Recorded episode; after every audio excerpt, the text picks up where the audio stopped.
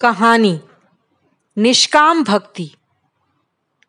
एक अमीर आदमी समुद्र में मनोरंजन की दृष्टि से अपनी नाव लेकर निकला।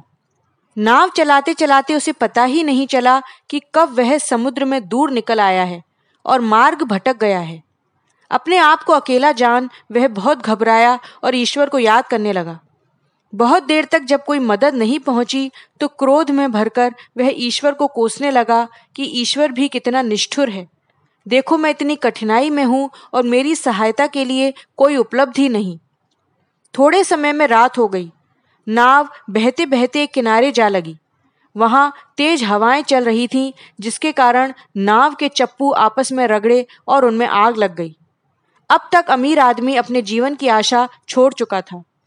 मन में पूरी निष्कामता के साथ उसने भगवान को याद किया और बोला, हे प्रभु, मैंने तुझे मात्र स्वार्थ और अहंकार की पूर्ति के लिए ही याद किया है। जब तक मेरी इच्छाएँ पूर्ण होती रहीं, मैं तुझे पूछता रहा और ऐसा न होने पर मैंने तुझे दुर्वचन भी बोले। मेरे वापस लौटने का एकमात्र सहारा नाव भी अब नहीं है। जीवन समाप्त होने से पूर्व अपने कर्मों के लिए क्षमा माँगता हूँ।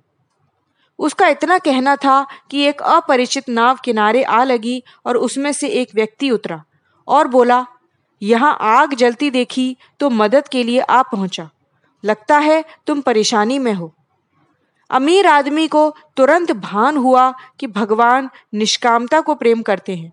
स्वार्थवश किए गए कर्म कांडों को नहीं। अखंड ज्योति, अप्रैल 2022 पृष्ठ संख्या तिरपन।